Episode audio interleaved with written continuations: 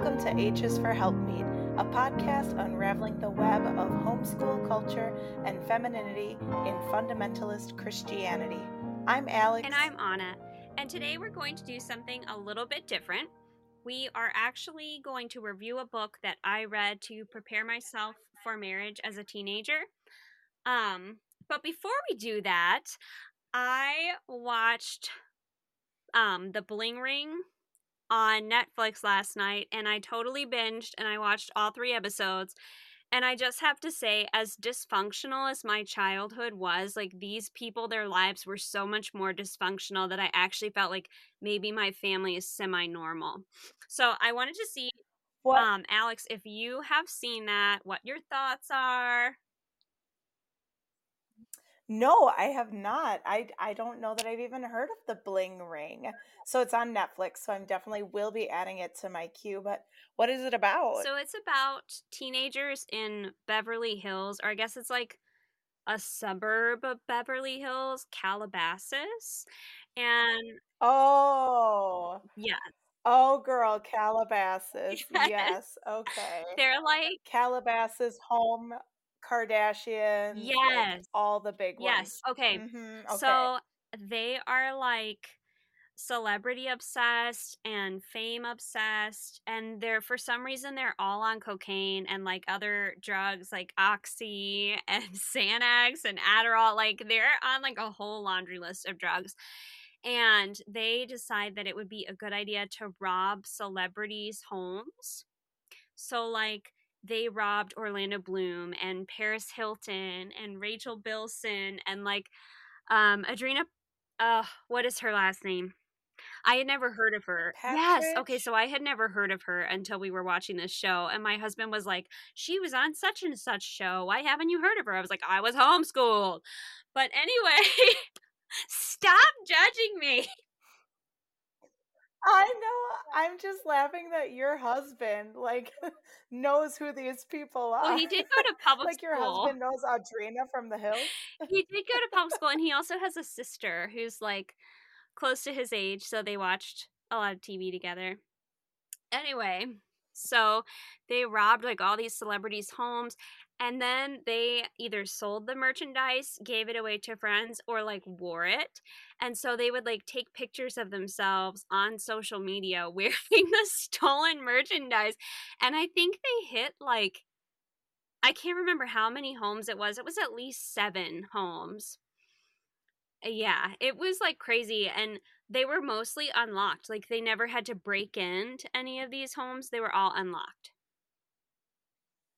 Oh my God. But that's insane. The reason I was thinking about this, I mean, A, it's a documentary, but B, one of the girls, she was only in on one burglary, which is the Orlando Bloom burglary, and she said she was using, I forget which drug, so like her defense was that she couldn't see anything and she didn't know where she was, but all her friends who were with her said she definitely knew where she was.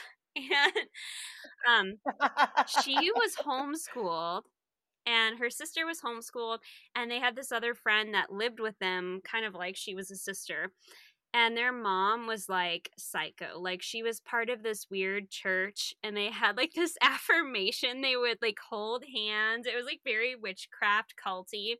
And they would be like, my affirmation is that I will be a successful professional in the entertainment industry. Anyways, part of their homeschool was like building vision boards because their mom thought that that was going to like, I don't know, somehow through the law of attraction, they were going to become famous through these vision boards or something. And then um, there was like a reality T V show with them that was very short-lived on E! Called Pretty Wild. And the mom was asking them questions for their homeschool, like, okay, girls, what attributes do you admire in Angelina Jolie? And I was just like, wow, this is actually making my childhood and my homeschool seem very normal. And the mom was like, yeah, my daughters would disappear for days when they were like sixteen, but I didn't worry about them because I used to do the same thing. Wild. Yes. Yes. Oh my gosh. Okay, yeah, I need to see this. Oh, one. Girl, that's like the tip of the iceberg. Like I got sucked into the vortex of this show, and I could not wait to tell you about it because I felt like it was like, here's like Hollywood homeschool, and then here's like fundamentalist Christianity, and like they're both polar opposites.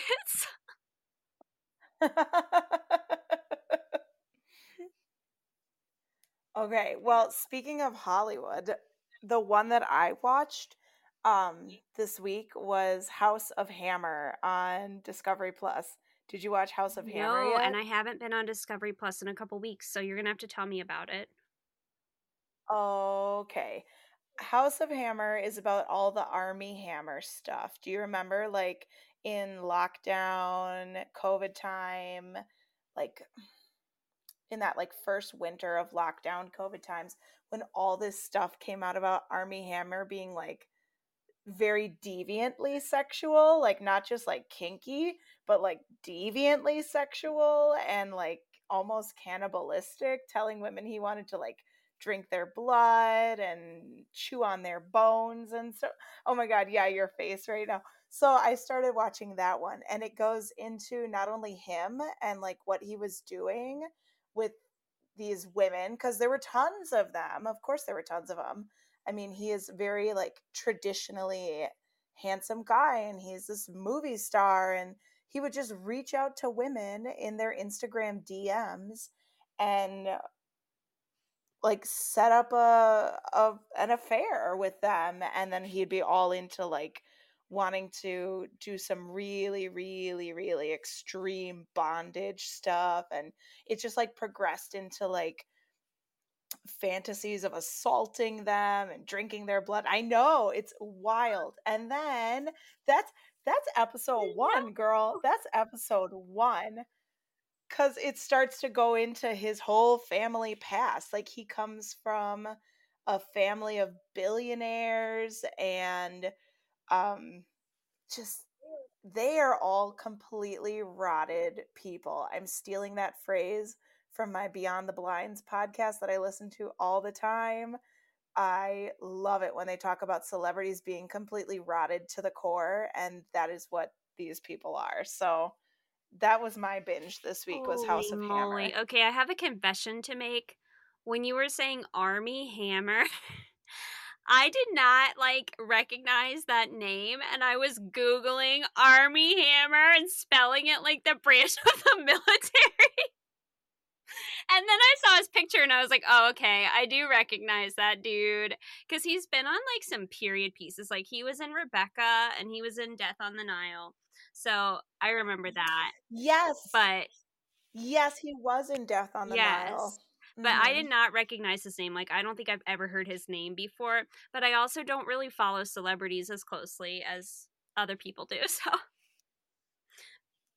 I I would not have considered myself to be much of a celebrity person. Like, I don't even like watching the award shows, or I'm not an Entertainment Tonight girl or an E! News or anything like that.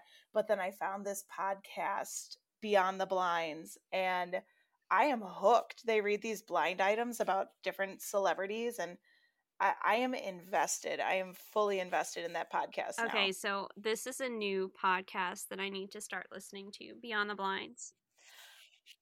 Yes, but watch out, because some of them get very intense and dark, because some of these people are just completely horrible. Wow. Okay. Well, I have my homework assignment, and you have yours. Exactly. Okay, so getting back to the book review, uh, I do need to let all the listeners know that I have only gathered content from the first two chapters, so we're going to hit those today and then talk about the other chapters in another episode. But I have to say, the reason we're doing that is because there's so much meaty content in the first two chapters. Like, I started reading the note from the author, and I was like, oh wow, this is going to be more than one episode. And I think that sounds perfect. Yes. The more the merrier. Absolutely. So I So what did she have to say in this first chapter? Well, first I was going to tell everyone what the book is. Have I said that yet? Yes. I don't know. No. Okay. Um, the book is called Before You Meet Prince Charming, A Guide to Radiant Purity. And it is written by Sarah Mally, who was homeschooled. And I'm not sure how old she was when she wrote this book, but I was about fourteen, fifteen. I think I was like fifteen when I was reading it. And it's really geared towards kind of like a younger target audience. But my mom, like I was at that age where she wanted me to start prepping myself for marriage and reading all these like books about courtship and yada yada to start prepping for marriage. And she just thought this book was so cute, and it is very cutesy.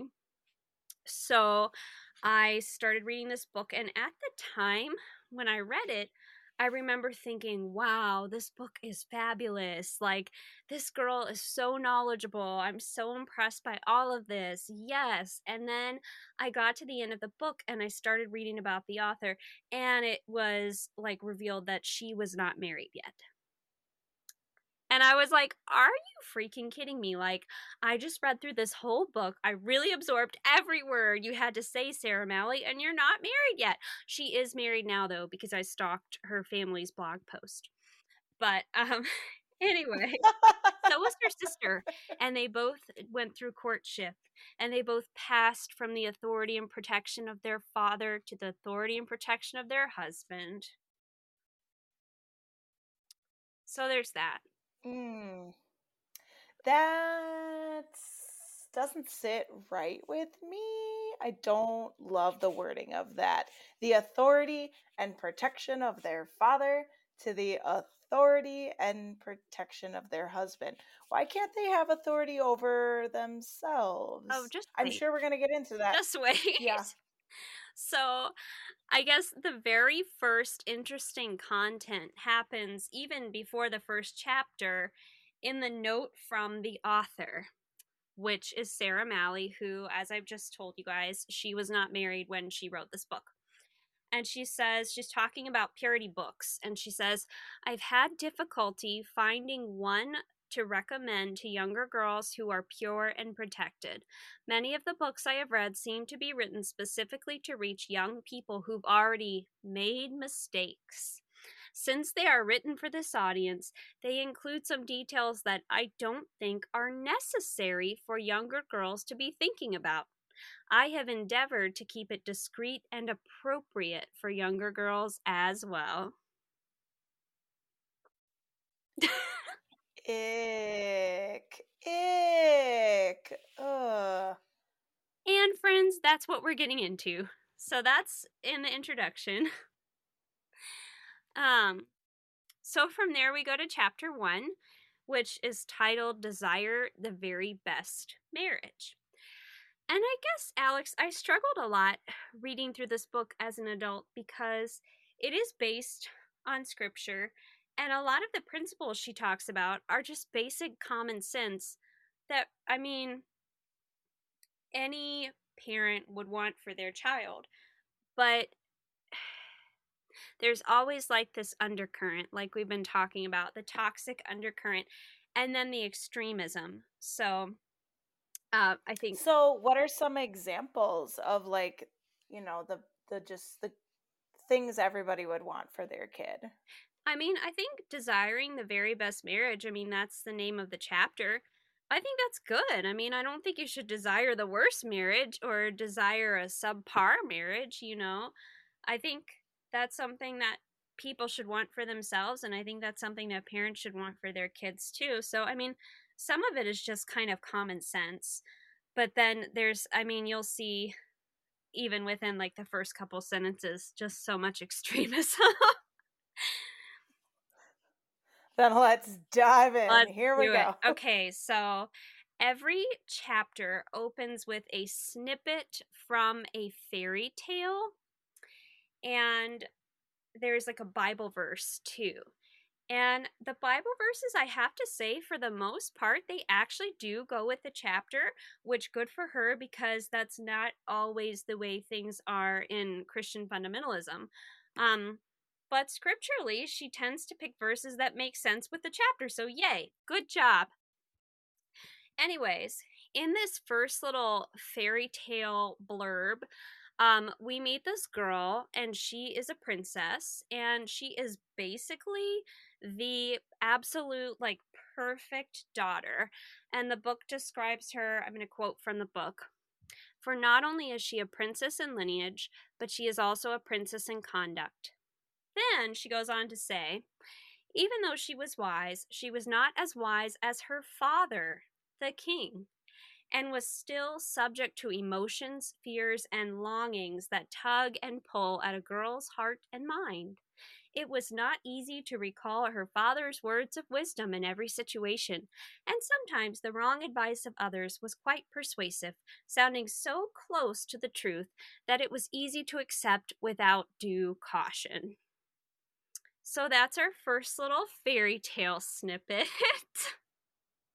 uh, oh, oh, there's there's so much in there that made me cringe, and I know you can like see my face through FaceTime right now, and just like the moments when I was just like, "Oh, don't love that." Like, and seriously, they kicked it off from the beginning with like, she was wise, but not as wise as her father. Right? Just gotta get that little patriarchal dig in there. Oh, I mean, this whole thing is like super patriarchal. Just wait till chapter two when there's like a little blurb about brothers. Or no, maybe that's three. I think that's three. I think I just did a spoiler for our next episode. Anyway, um, so after they talk about this, the princess, she's on a ride through the countryside on her horse, Victory. And she starts to wonder why her father, who is the king, speaks about the people of their kingdom and their customs as being dangerous. And she decides that her mom is right, because her mom has been telling her she needs to focus on the work God has given her to do each day and entrust her future to God. Then a sentinel comes to check on her because she has been at, are you ready for this? Are you ready for these characters' names? Aunt Prudent and Uncle Justheart's house. For too long, and she tells the sentinel, "Oh, don't worry, I'm late because I helped an elderly lady who dropped a fruit basket."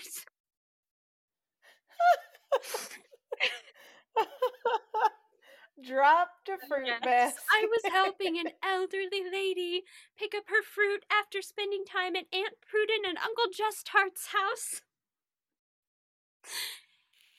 Ugh. Here we go. Okay, so this is still like all on the first page. um, and so the um, sentinel rides off to report her whereabouts to the king, and then there's like this whole paragraph about why it's okay that she's riding alone through the countryside because Uh, their their country was safe and yada, yada, yada. And it's okay that she was unaccompanied, but, you know, it might not be okay for a young woman to be unaccompanied in other situations because their kingdom was not like our current world. Anyway, there's that. Oh, my God. Just... Just, can we tick off, like, the red flag list right now? The lists of, like... Um, first of all, needing a chaperone anywhere you go, which is a sad reality of our world and should not have to be the case. Um, what else did they say? And they're just Aunt Prudent and Uncle Justheart. What?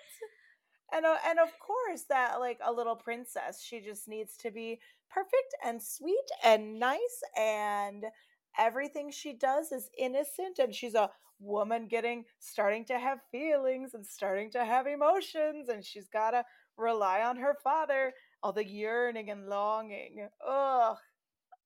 Oh my word, yes, yes. Oh, okay. So anyway, after this blurb about why it's okay for her to be unescorted, it says, "Indeed, many considered him," and they're talking about the king, "to be too careful. He often perceived as dangerous those activities that most people believed were quite harmless, and many times he took precautions that others mocked as extreme and unnecessary. For you see, in his wisdom, he understood that it was not the outward threats that were the most deadly, but the inward pollutants and evil influences that attack the heart and mind." So, okay. Even though your dad seems extreme, it's fine because in his wisdom, he knows that he's protecting you from all of the outside evil world. Wow. Wow.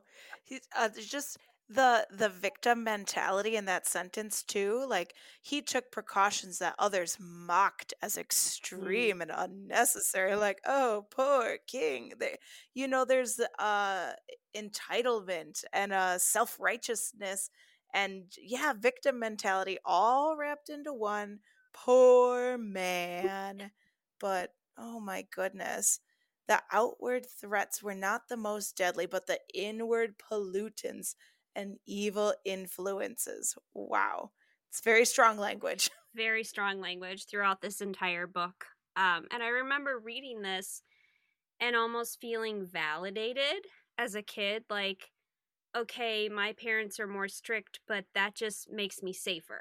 You know, it's really, it, this was a very normalizing book for, you know, when I read it and other people had told me things were kind of abnormal, because at this point I did have some friends who were in public school. I mean, they were all like conservative Christian people, but they weren't, you know, in courtships.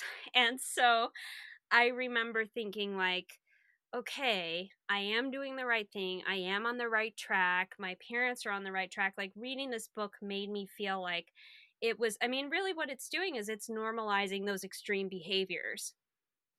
Oh, yeah, it's absolutely doing that. It, it it does provide that self-assurance that, like, okay, this is not that much different than what my peers and friends are experiencing. Like, they are the, you know, the the wayward. This is the way that is the safest and the best. And my parents love me. And then, because they do. Like, I don't think there's many people who go into, you know, raising children just to be like, I'm going to be as terrible and shitty as I can be. Like, everyone does things, almost everyone does things out of a place of love. I truly believe that most people operate out of trying to do their best. It's just what they perceive as the best can be so harmful.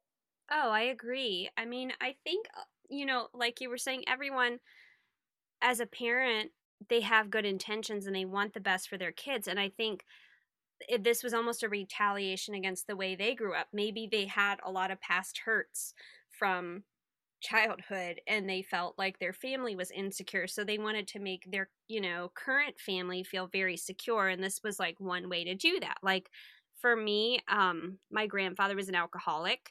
So I know that for my mom, for a lot of her childhood, she felt unstable in their family unit. And she wanted our family unit to feel very stable. So I can kind of see where some of that comes from. I was going to make a, a reference to Kim Plath, because that's exactly what she said that her family experience was like too. And wasn't Barry the same way? Like, he really struggled with out of control behavior and alcohol when he was younger. And so that was what they wanted to prevent their kids from experiencing. But like we've said in previous episodes, extremism in any sense is not good or not healthy. Oh, I agree. I agree one hundred percent. And I think it's interesting too, because for people who are young, especially, like, a lot of these people got married really young and started families really young. It's easy to let yourself get sucked in when you haven't had very much lived experience. Like, you're not thinking like, okay, my child's going to rebel because I've done X, Y, and Z. Um, and I think too, you know, they haven't, they've only had their own lived experience. So it's hard for them to know how things would turn out doing something completely different. All right. What's the next part of the story? I want to know what happens okay. to the princess now. So we have a few other little quotes. We're almost done with chapter one. The princess, walking by faith, happily accepted this protection and guidance, but it is certain that she did not have any idea how much it would benefit her life, how vital it was for her future, and how much grief it had already spared her. So there's a whole like thing about, you know, appreciating your father's protection, which once again, this seemed very normalizing to me because I read this and I was like, okay, other people think this too, you know? Um, and then she ends up revealing that she has dreams of meeting her Prince Charming. And this this part starts a kind of funny, recurring, weird relationship. It always weirds me out when we're, you're in a fairy tale and it's been just people talking, and then all of a sudden an animal comes up and this random animal can talk. Like, she's been on her horse this whole time. The horse is not talking. All of a sudden, she crosses a bridge and meets a freaking alligator. And the alligator is clearly, like, supposed to represent Satan, because the alligator is, like, tempting her with different things that he's saying and telling her, like, you know, your father has good intentions, but he's overprotective and you've got to make your own decisions. And so this little encounter with the alligator ends the first um, fairy tale snippet in chapter one. And then Mally begins her explanation of this little fairy tale snippet. Oh, why an alligator? Like, that's what I want to know. I get, like, the reptilian piece of it, but if you're going to make the Satan allegory, just go all the way and make him a snake. Like, that's generally, or like a goat or something. Like, why alligator? I have what? No idea. Like, I, there are some things in this book that I'm just like, are you kidding me? Why did I ever think this was good? Like, why did I think this was good writing? Because I remember thinking this was good writing too, and now I'm like, are you kidding me, Anna? Like, what were you thinking? But I had very limited experience with everything in life, pretty much, except for being a mother's helper. I was great at that. I would be so interested in knowing how old the author was when she wrote this book, because, like you said, she kind of geared it towards, what would you say, like twelve to fourteen, fifteen year olds, kind of so. Early teens. How old was she? I don't know, and I would like to know. Oh my gosh, I just saw something I've never seen before. I was trying to flip back and see if there was a blurb about the author in the front. And the very first, okay, very first sentence in this book is, "Dad, you are my knight in shining armor." Ugh. Her brother made the artwork. So the thank yous were to her dad, her mom, her brothers, and her sister. And it appears that her brother did the artwork. Is it any good?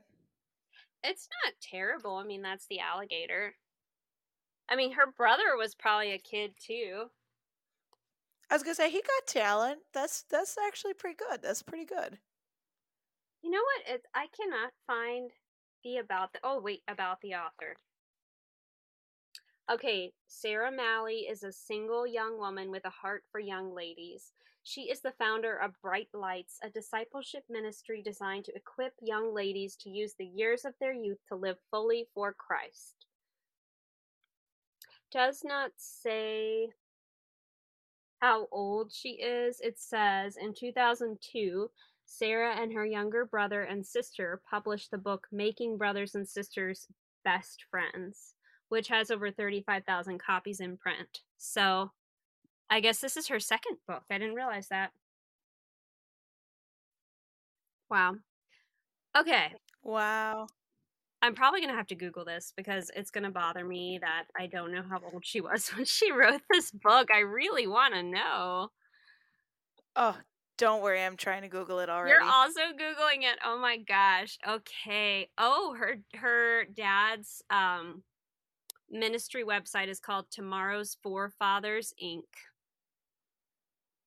Great. Fabulous. About us. Well, let's click on about you. Let's see about you. Oh, oh, oh, I got something. Okay. Okay. I am on answers in genesis dot org. Okay. And it has a bio for her. And it says that she started Bright Lights in her family living room in nineteen ninety-six when she was seventeen years old. Okay. So, so This book was she published... seventy-nine? This book was published in two thousand six. So what year did you say she was seventeen in? She was seventeen in nineteen ninety-six. Okay. So, so she would have been twenty-seven. nineteen seventy-nine would be her birth year, right? Yeah. Okay. So... Sorry, I was homeschooled and I don't do math well, but you're right, twenty-seven. I'm like over here using my phone's calculator, like, oh my God, I don't know. I don't trust myself.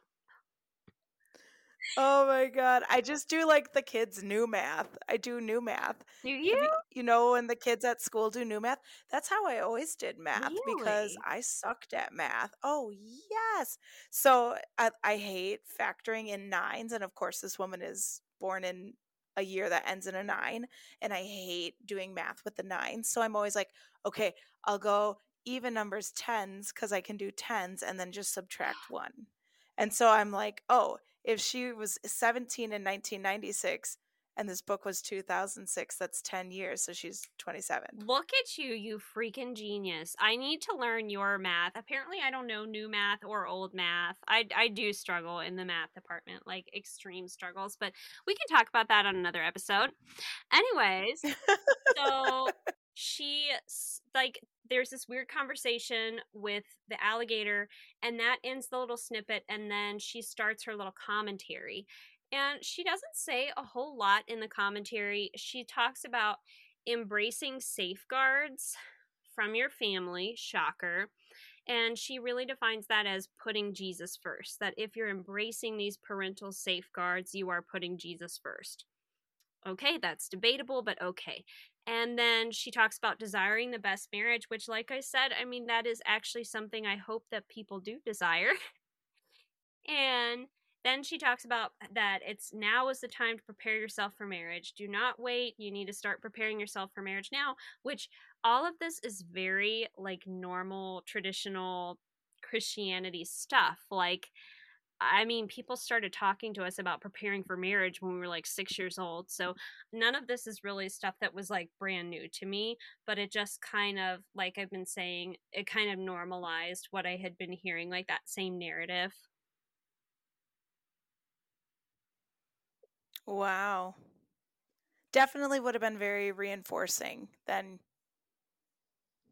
Yeah. So, do I get my fairy tale back in chapter you two? You do get your fairy tale back in chapter two. Yay. I mean, there's a, a little fairy tale blurb and everything. So, once again, she is thinking about the words of the alligator, which is actually Satan. And she's... Wait. Did we talk about, did she mention what the safe, sorry, circling back to chapter one. Okay. Did she talk about what the safeguards were, or she just said, like, whatever your parents say is a safeguard? Basically, she says, um, she just talks about how some people will tolerate safeguards that are made by their parents, but it's not enough to tolerate them. You have to have that as your own personal commitment before the Lord. Like, it can't just be like, okay, I'm following my parents' rules. It has to be like, um, I'm following them because I want to with my whole heart. It doesn't actually talk about like a list of safeguards. It's more just like, you need to embrace everything your parents want. Yeah, so it's not just follow your parents' rules. It's fully embody them and indoctrinate yourself in those rules themselves yourself. Yeah, basically. Mm-hmm. And okay, so then we get to chapter two, which kind of all of this really circles back to the purity culture stuff. I mean, I feel like in a way we're just doing another episode on purity culture, but specifically like a book that indoctrinates people into purity culture. So chapter two is titled, are you ready for this? Dangers with the Dating System. Ooh.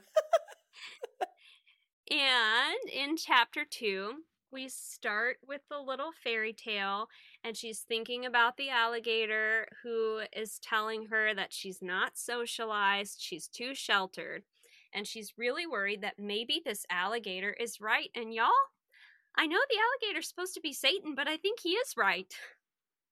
So she's worried about that. And she decides she wants to go to the spring fair, which we're never given a, a description of exactly what is the spring fair. We're not totally sure, but it's obviously very much boy-girl. And you know we don't like boy-girl. So, not that we like girl-girl or boy-boy either, but these kids don't know that that's an option, so. We don't like anything. Except, like, arranged marriages. Okay, so she asks her dad if she can go to the spring fair, and shocker, he says he doesn't approve of the spring fair. And then he says, "They say thou art sheltered, but such be not true. Thou art pure." I'm sorry. Let me start that over. They say thou art sheltered, but such be not true. Thou art pure and clean, not because of rules set by others, but by thine own choosing. And he reminds her, "My daughter, thy role is not to fit into the world, but to change it." Ooh. Yes. And I mean, like I said, some of this... Some of this is not bad, but it's just all very extreme. Like, I do think there are a lot of people who are overly concerned with fitting in, especially in the teenage years. Everybody wants to fit in and, and you know, feel like they're normal, whatever that is. But once again, I mean, this is just, it's very extreme. Um, and then... When she is talking to her father and about how the alligator thinks that her father's overly cautious, her father says, "Dear princess, few treasures are so easily lost as thy purity, yet so few important to keep." And when we say thy purity, we mean thy virginity. Um, yeah. In this book, yes. I think so. I mean, you know, she said she wanted to keep it appropriate. So after this, her father decides to illustrate this point further by taking her to the rose garden. And he shows her a rose and he says, "What is this?" And she says, "Oh, it's a single pure white rose." And he's like, "Well, why don't you open it for me?" And she's like, "If I open it, I'll have to tear off the petals and it's going to be ruined."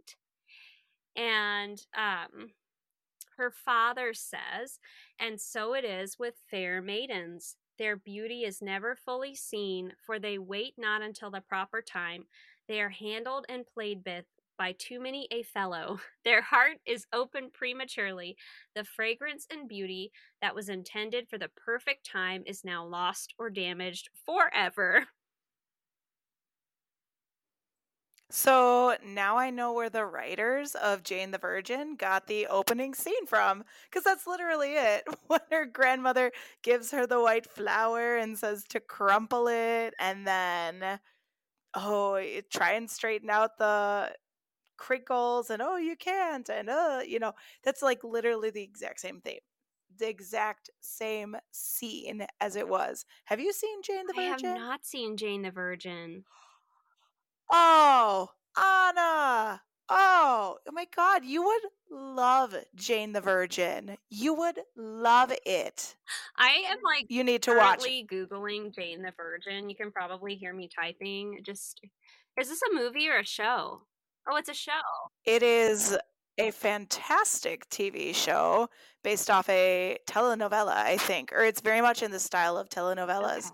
And it's freaking fantastic. So good. You you would love it. Okay, so I now need to watch Jane the Virgin.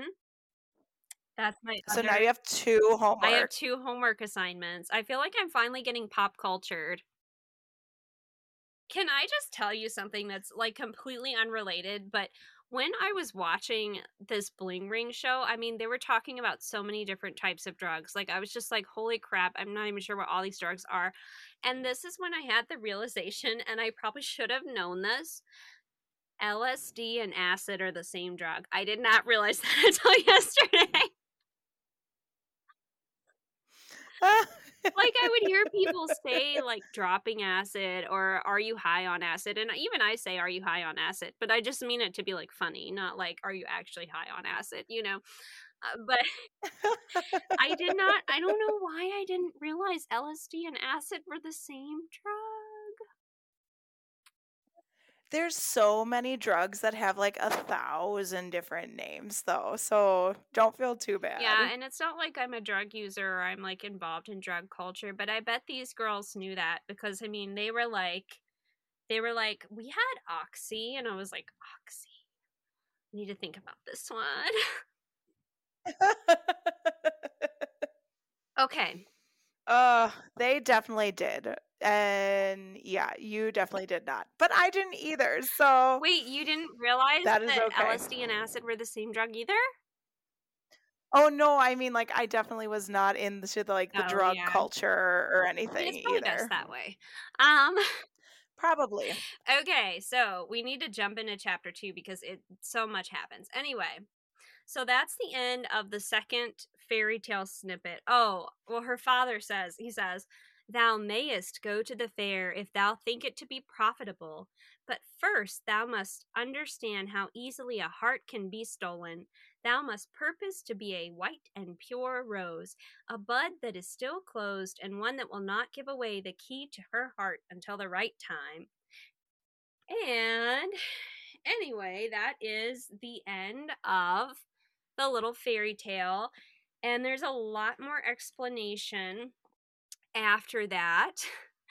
Um so basically it's divided into sections, and in the first section Mally kind of talks about like the stereotypical, she calls it the American dating system, but like more countries use dating than just the United States of America, so I don't know. um And she says, if you look at the fruit of the American dating system, there is a reason to be seriously concerned. The majority of modern marriages end up in divorce. Few marriages are truly ha- happy. And I mean, like, do I agree with that? Sadly, yeah. Like, that's a legit point. I don't know that that's necessarily a result of the dating system, but I do agree with that little fact. That is true. I mean, and again, it brings it right back around, like these kernels of truth, but then this insidious, patriarchal, extreme underbelly to it. Like, yeah, a lot of marriages fail and end, but is it because of the dating system? Maybe, but maybe not. Maybe it's because of different marriage circumstances. Maybe it's the pressure to get married when you're not ready. Maybe it's because men are trash. I don't know. It's something. Yes. I mean, I think it's it's not just one thing. I think it's a combination of everything that you just said, you know?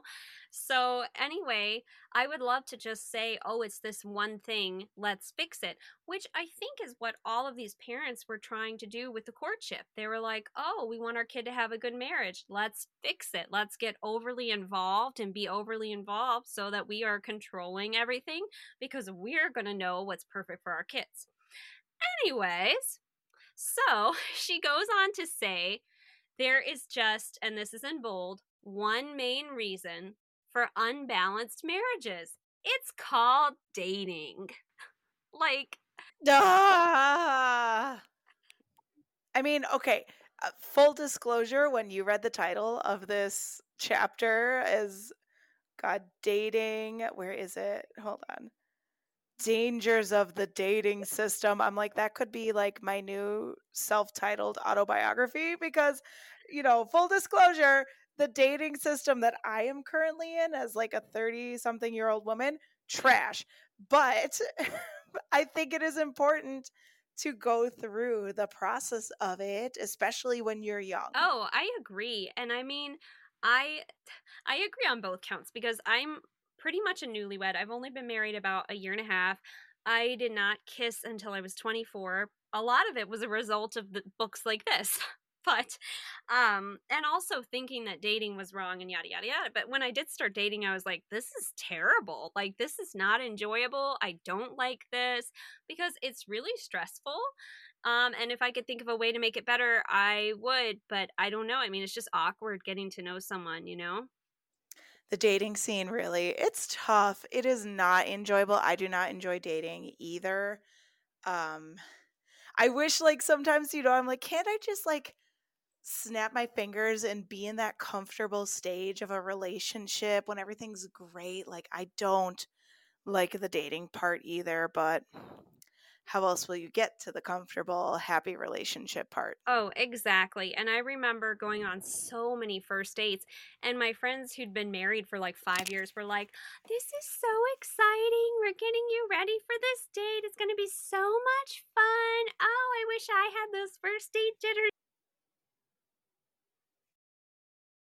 Anyways, I just felt like they were so crazy for thinking that, because I would much rather have been settled and married than going on blind dates with people who love tarantulas or whatever. You just, you don't know who's out there.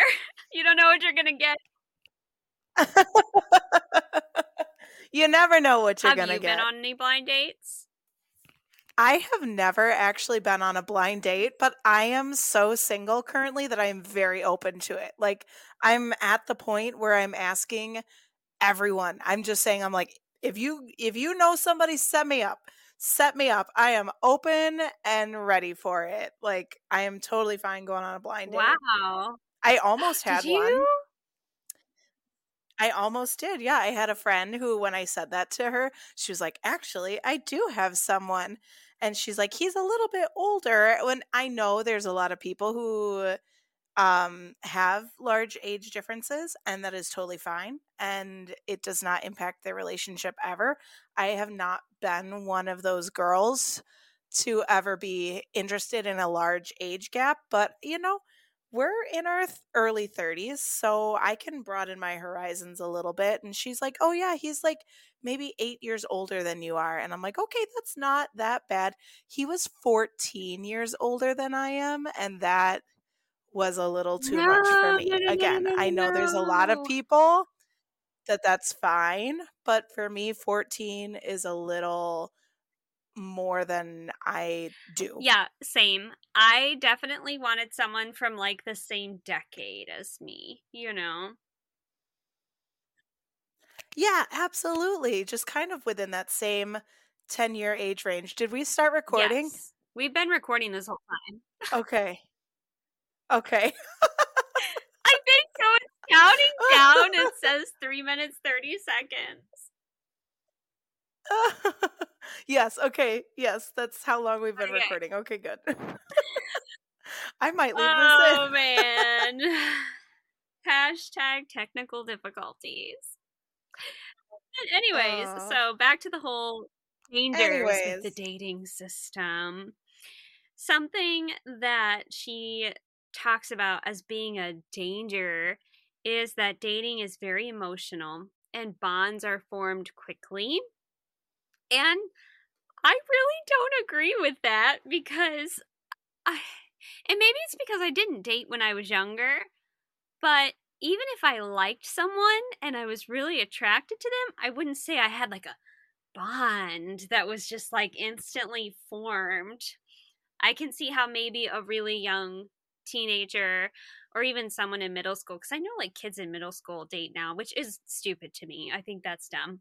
But um but I know they do. I've even seen elementary kids be like, oh, my mom took us on a date to the theater. And I mean, I think that's bogus. But I think for most people who are, you know, adults or mature enough to be dating, I don't think most people are going to form an emotional bond that quickly, you know? Oh, I agree. That's, yeah, I would agree. It's maybe more of a red flag if they right? do form that bond that quickly from dating. You know, it's it's supposed to be a slow get to know you process. Yes. She also talks about how it's emotional, and I agree that it's emotional, but relationships in general are emotional. Like, your relationship with your family is probably somewhat emotional, you know? I think just whenever you have two people in any sort of relationship, it can be emotional. Oh, absolutely. That's it. That's just inherently a part of having a relationship with anybody. You can, like you said, you can have that in your family dynamics. You can have that in your friendships. I mean, I feel like in our friendship and in our kind of grad school friend group, we've experienced that, you know, just different emotions of different people. And that's normal. That's part of the human experience. Right. Um, one quote from the book that stood out to me is, she says, "One of the problems is that even though nearly everybody has high standards for the one whom they will one day marry, they don't have the same high standards for um, those who they are dating. They'll say it's only a date, not realizing that the emotional bonds form so quickly and easily." Which, I mean, we just kind of discussed that. But, I mean, you know, I... I felt that I had high standards for the people that I dated, and I felt that as I went through the process, if anything, my standards got higher the more I got to know the person, because then I, you know, I was able to realize this person is not for me, or I want someone who cares more about this area and less about this area, you know, and that's something I learned from dating that I don't know if I would have learned from courtship, just because it's so controlled. That's a really good point. That is a huge difference between just like dating and discovering that way versus a controlled setting of of courtship. Because in courtship, like, can you describe courtship? Co- what did I just say? Courtship a little bit more for me.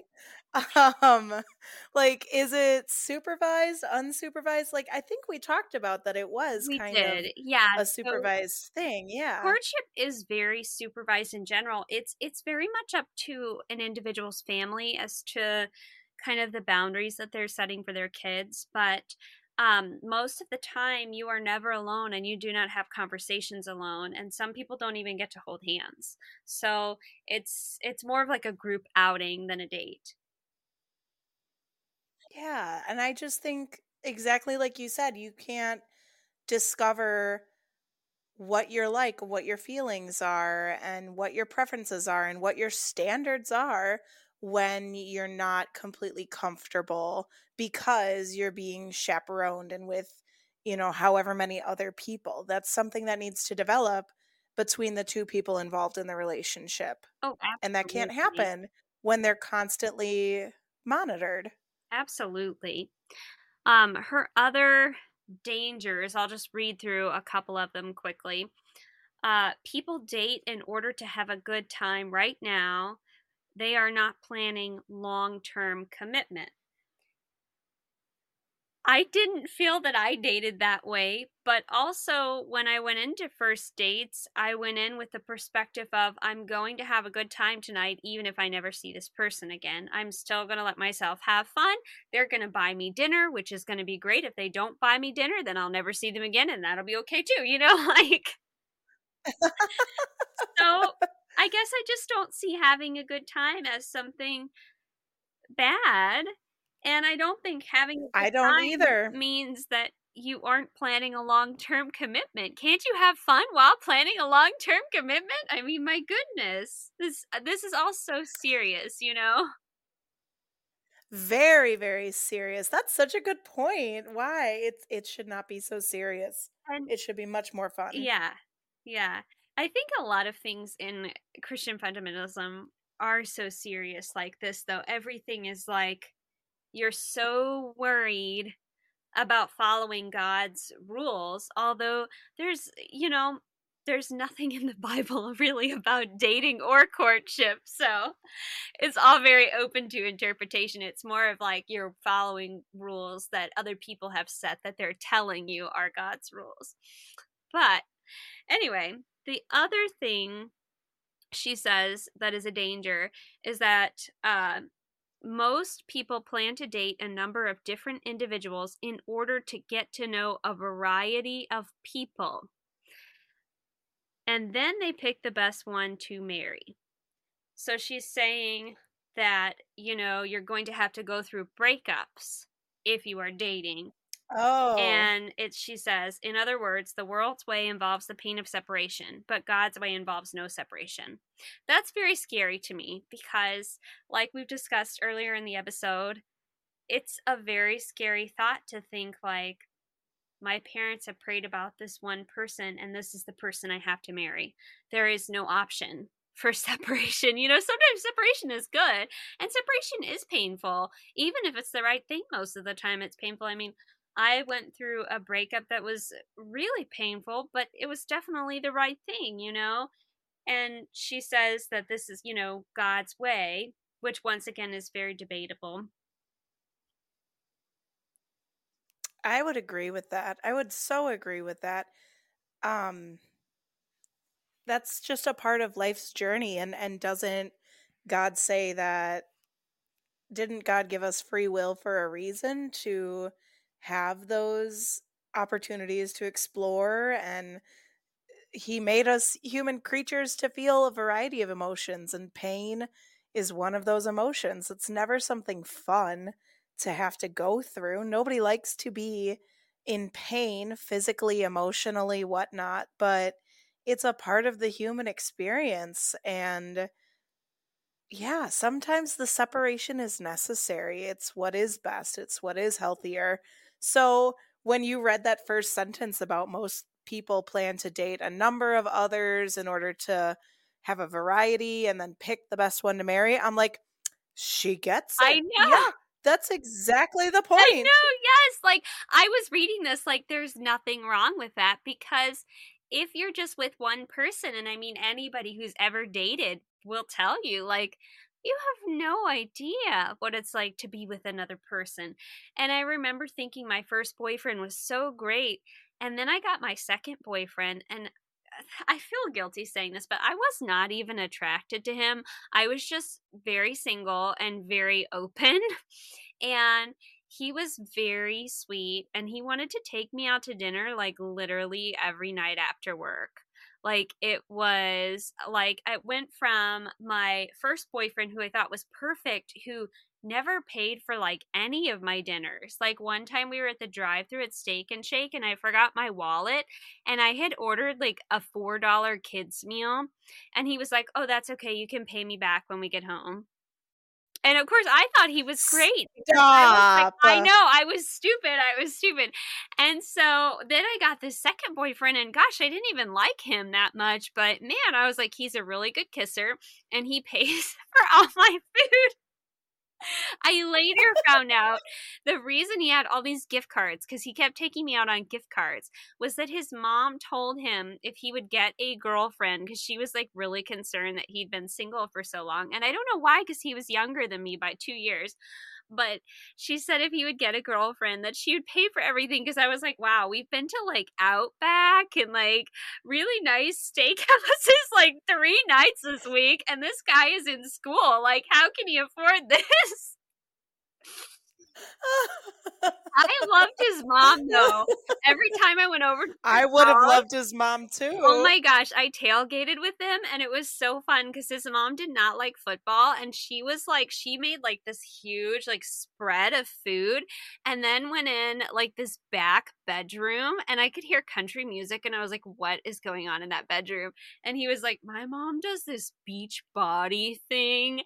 And I was doing it with her because I was also doing Beachbody at that time. It was the Country Heat Beachbody workout.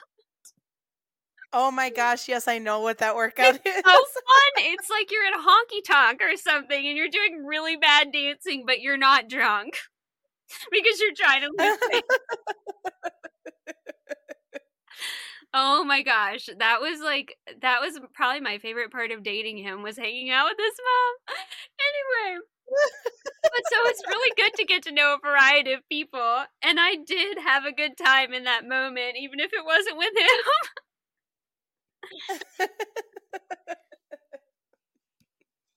him. Anyway, oh the next concern anyway. The next concern she brings up is, she says, much of the dating we see today is me-oriented. to bring me security, enjoyment, fulfillment, et cetera. And then she says, true love always puts others first and focuses on their needs. In other words, the world's way is to get and God's way is to give. I'm fifty-fifty Ooh, with I... this. Mm-hmm. You can say what you're thinking. Oh, no, I was going to say, I feel like she's mixing two different principles here. Like, she's mismatching stuff and teachings, and these two things are not meant to be put together. So dating is very much me-oriented. I'm seeing what I like, what is going to serve my needs, who is the best partner for me. Yes, that is all true. This is all right. And true love is putting other people first. But again, it circles back to how are you gonna know it's the right if person. You're in true love. Yes. And if it's not the right person. Yeah. So I don't know. I, I'm like, these two things do not go together. Like, you're you're picking and choosing here, ma'am, and this does not work. Right. And I mean, I think, you know, you were saying you are asking, like, is this going to bring me enjoyment, security? The other person's asking that too. I mean, that's not a one-way yes. street. You know, both parties are looking for that. And I think, you know, obviously we go in knowing that. Like, we need to find the person that's going to help us have those things. And I'm not saying that life is all roses and sunshine and, like, everything is perfect and, you know, everybody has bad days. But I do think at the end of the day, you should still be glad you're with that person, even when you've had a bad day, you know? And I don't know. I just, I guess I don't see any problem going in with having the expectation to have your needs met. I think that's, you should have your needs met, you know? Oh, absolutely. And I feel like, I know we, we talk about this a lot in a lot of our episodes, but the idea of that toxic, patriarchal, overarching theme of a lot of fundamentalist Christianity, like God's way is to give. So girls reading this book, you're going to give whatever you got to whoever you decide or whoever your family decides. Yeah, whoever your parents however decide. Your courtship. Yeah, and you're going to give everything, and whether you really want to or not, that's your job, is to give all of yourself to somebody who maybe doesn't deserve that and maybe doesn't reciprocate that. Right. Yeah. And then her next concern is that she says, the world's way is for pleasure and God's way is for commitment. And once again, I do, I kind of agree with that. I think as someone who is a Christian, when you are dating, you shouldn't just be dating to have a good time, although I did want to have a good time. Like, you need to be thinking about that long-term commitment and not like a quick fix, you know? But I mean, for people who are not Christians, obviously they're going to have a different perspective, and that's totally fine. And I, I completely respect that. Well, you even said it earlier. Why can't you have fun with it too? You know, like, why does it have to be pleasure, fun, or commitment? Like, why so serious? Why can't you have fun finding the right commitment? Yeah, I think in this section she's talking about one night stands, but she doesn't say that because she oh. just says some people date for the thrill or a tempting experiment, not because they are committed to a person. So I think that's like, I think that's like one night stands, but she doesn't want to say that. But I don't know. Maybe I'm reading too much into it at this point. Oh, that changes things, but yes.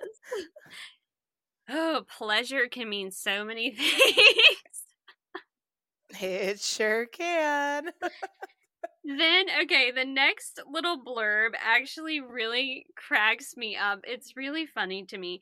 It says, quote, "The Bible does not give any positive examples of anything even close to dating."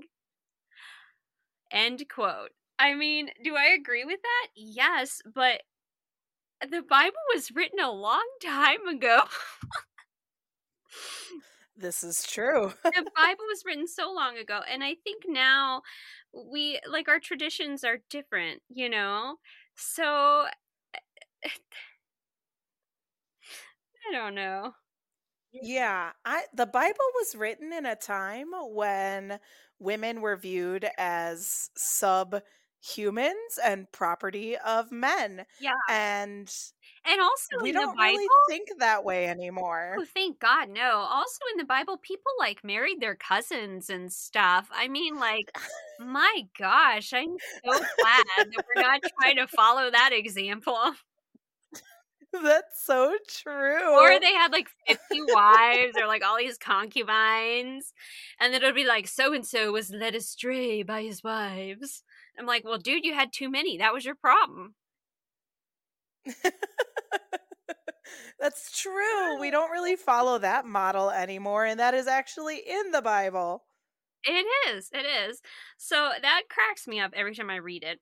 And then the next thing she says, I just completely disagree with, but she says that when people date, they plan to break up if things don't work out, and she thinks this is a practice for divorce and not marriage.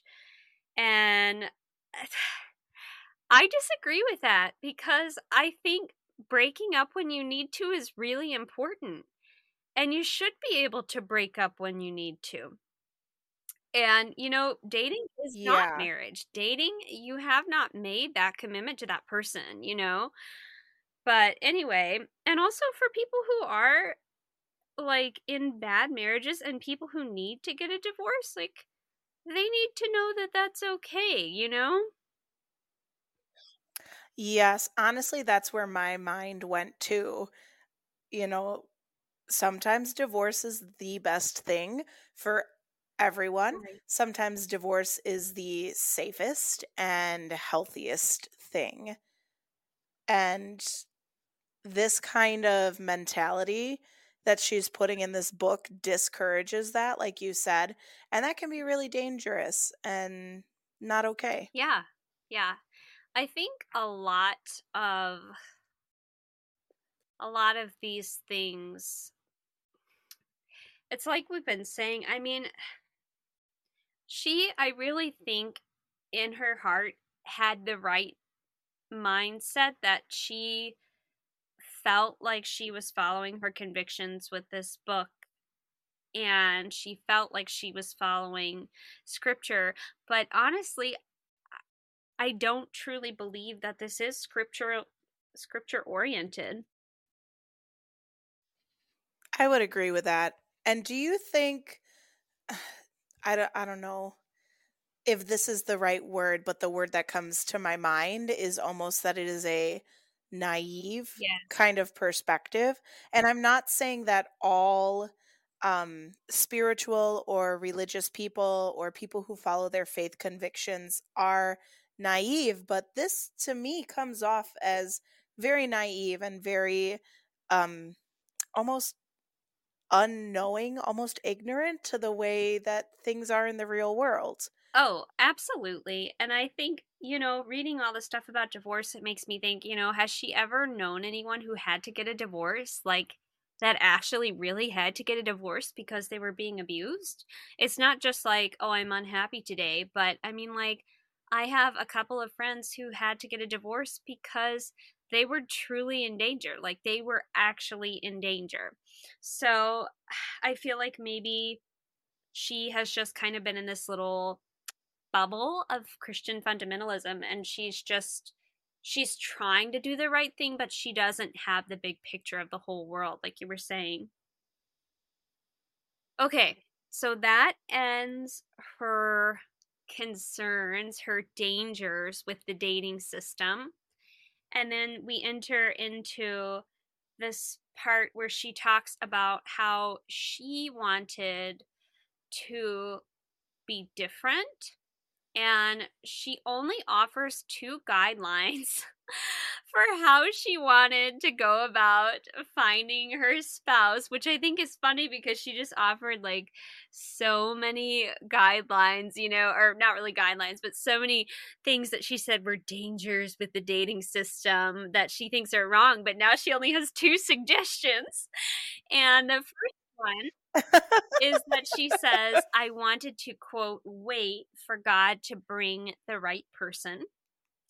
Um, and that's something I grew up hearing a lot. And I mean, once again, I do agree with that, but I, I, a lot of the people that I knew that were waiting for God to bring the right person, they were just literally at home, like writing in a prayer journal, but they weren't really allowed to date or get to know other guys. And I was just kind of like, I mean, I feel like I can still be dating, but waiting for the right person, because if I date someone and they're the wrong person, like, obviously that's not from God, you know?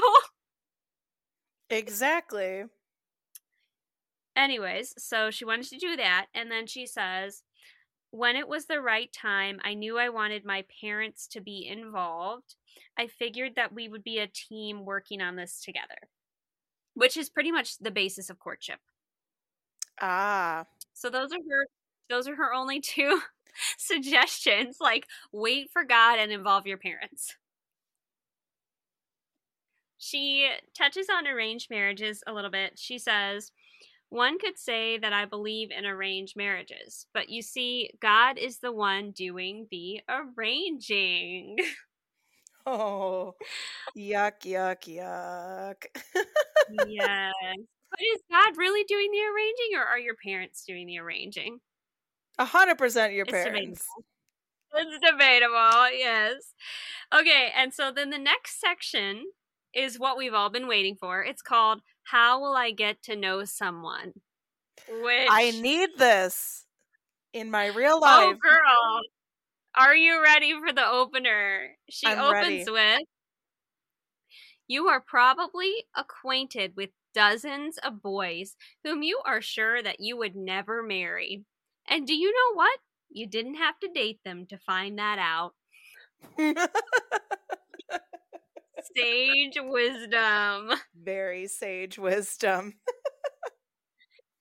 Sage wisdom.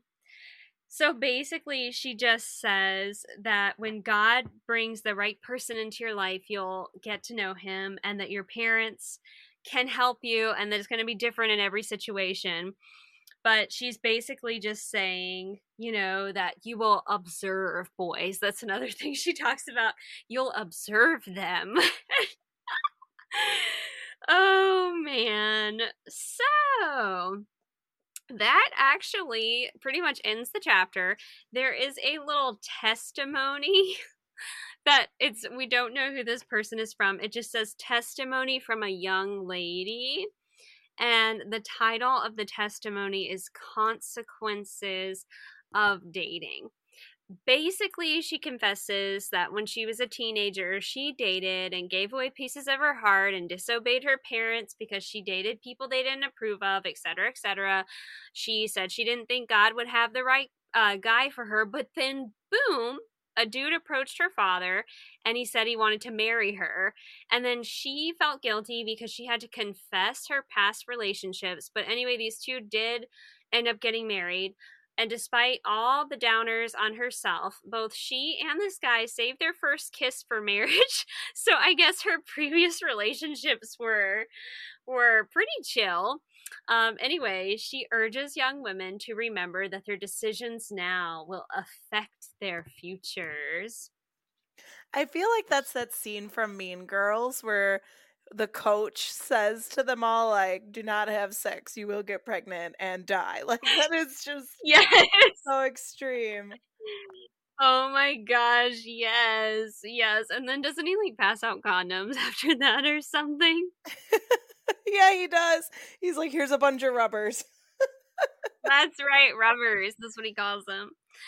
Anyways, so crazy. But the other, her other, like, caution is to avoid the male-female friendships because they can breed the emotional bonds, and to ask your parents for guidance, and also to avoid influences that will pollute your thoughts. And the examples of these polluting influences are movies, television, the internet, books, and magazines. And I don't think anyone reads magazines anymore, but I mean, this was like the two thousands, so magazines were definitely still a thing then.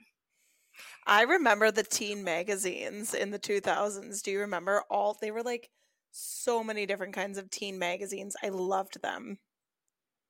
Did you? I wasn't allowed to read them, but when I started babysitting, I was babysitting for this girl who was nine, and her mom bought her Cosmo and everything. And I just remember opening that up, and it would be like, how to make a guy happy and doing yada, yada, yada. And I was like, what is this? Like, this is complete trash. Why is she letting her read this? That is a lot for a nine-year-old. Um, agreed. It was too much for me, and I was twelve, so. I loved Teen Vogue. I loved Teen Vogue.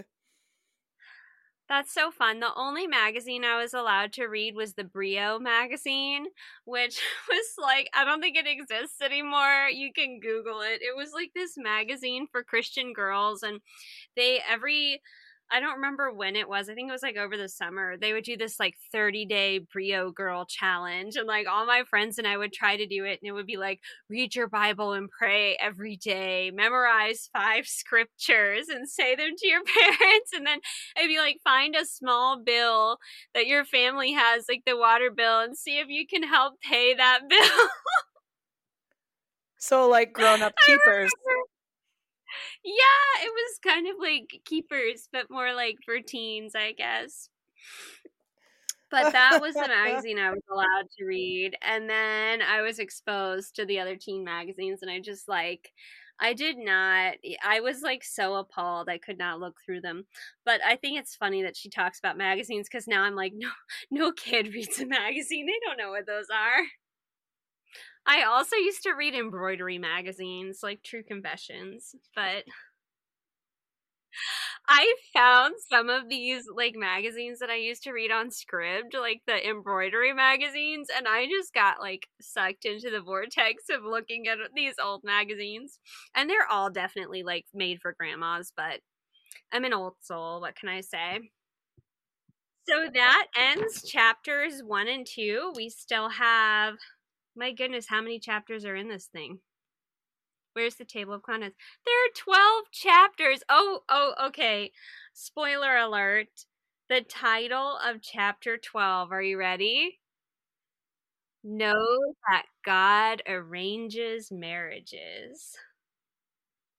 As always, dear listeners, thank you for joining us as we explore different facets of femininity in fundamentalist Christianity. I had so much fun talking with Alex today um, about this book review, and I can't wait to share more fun tidbits from the next chapters with you guys next time.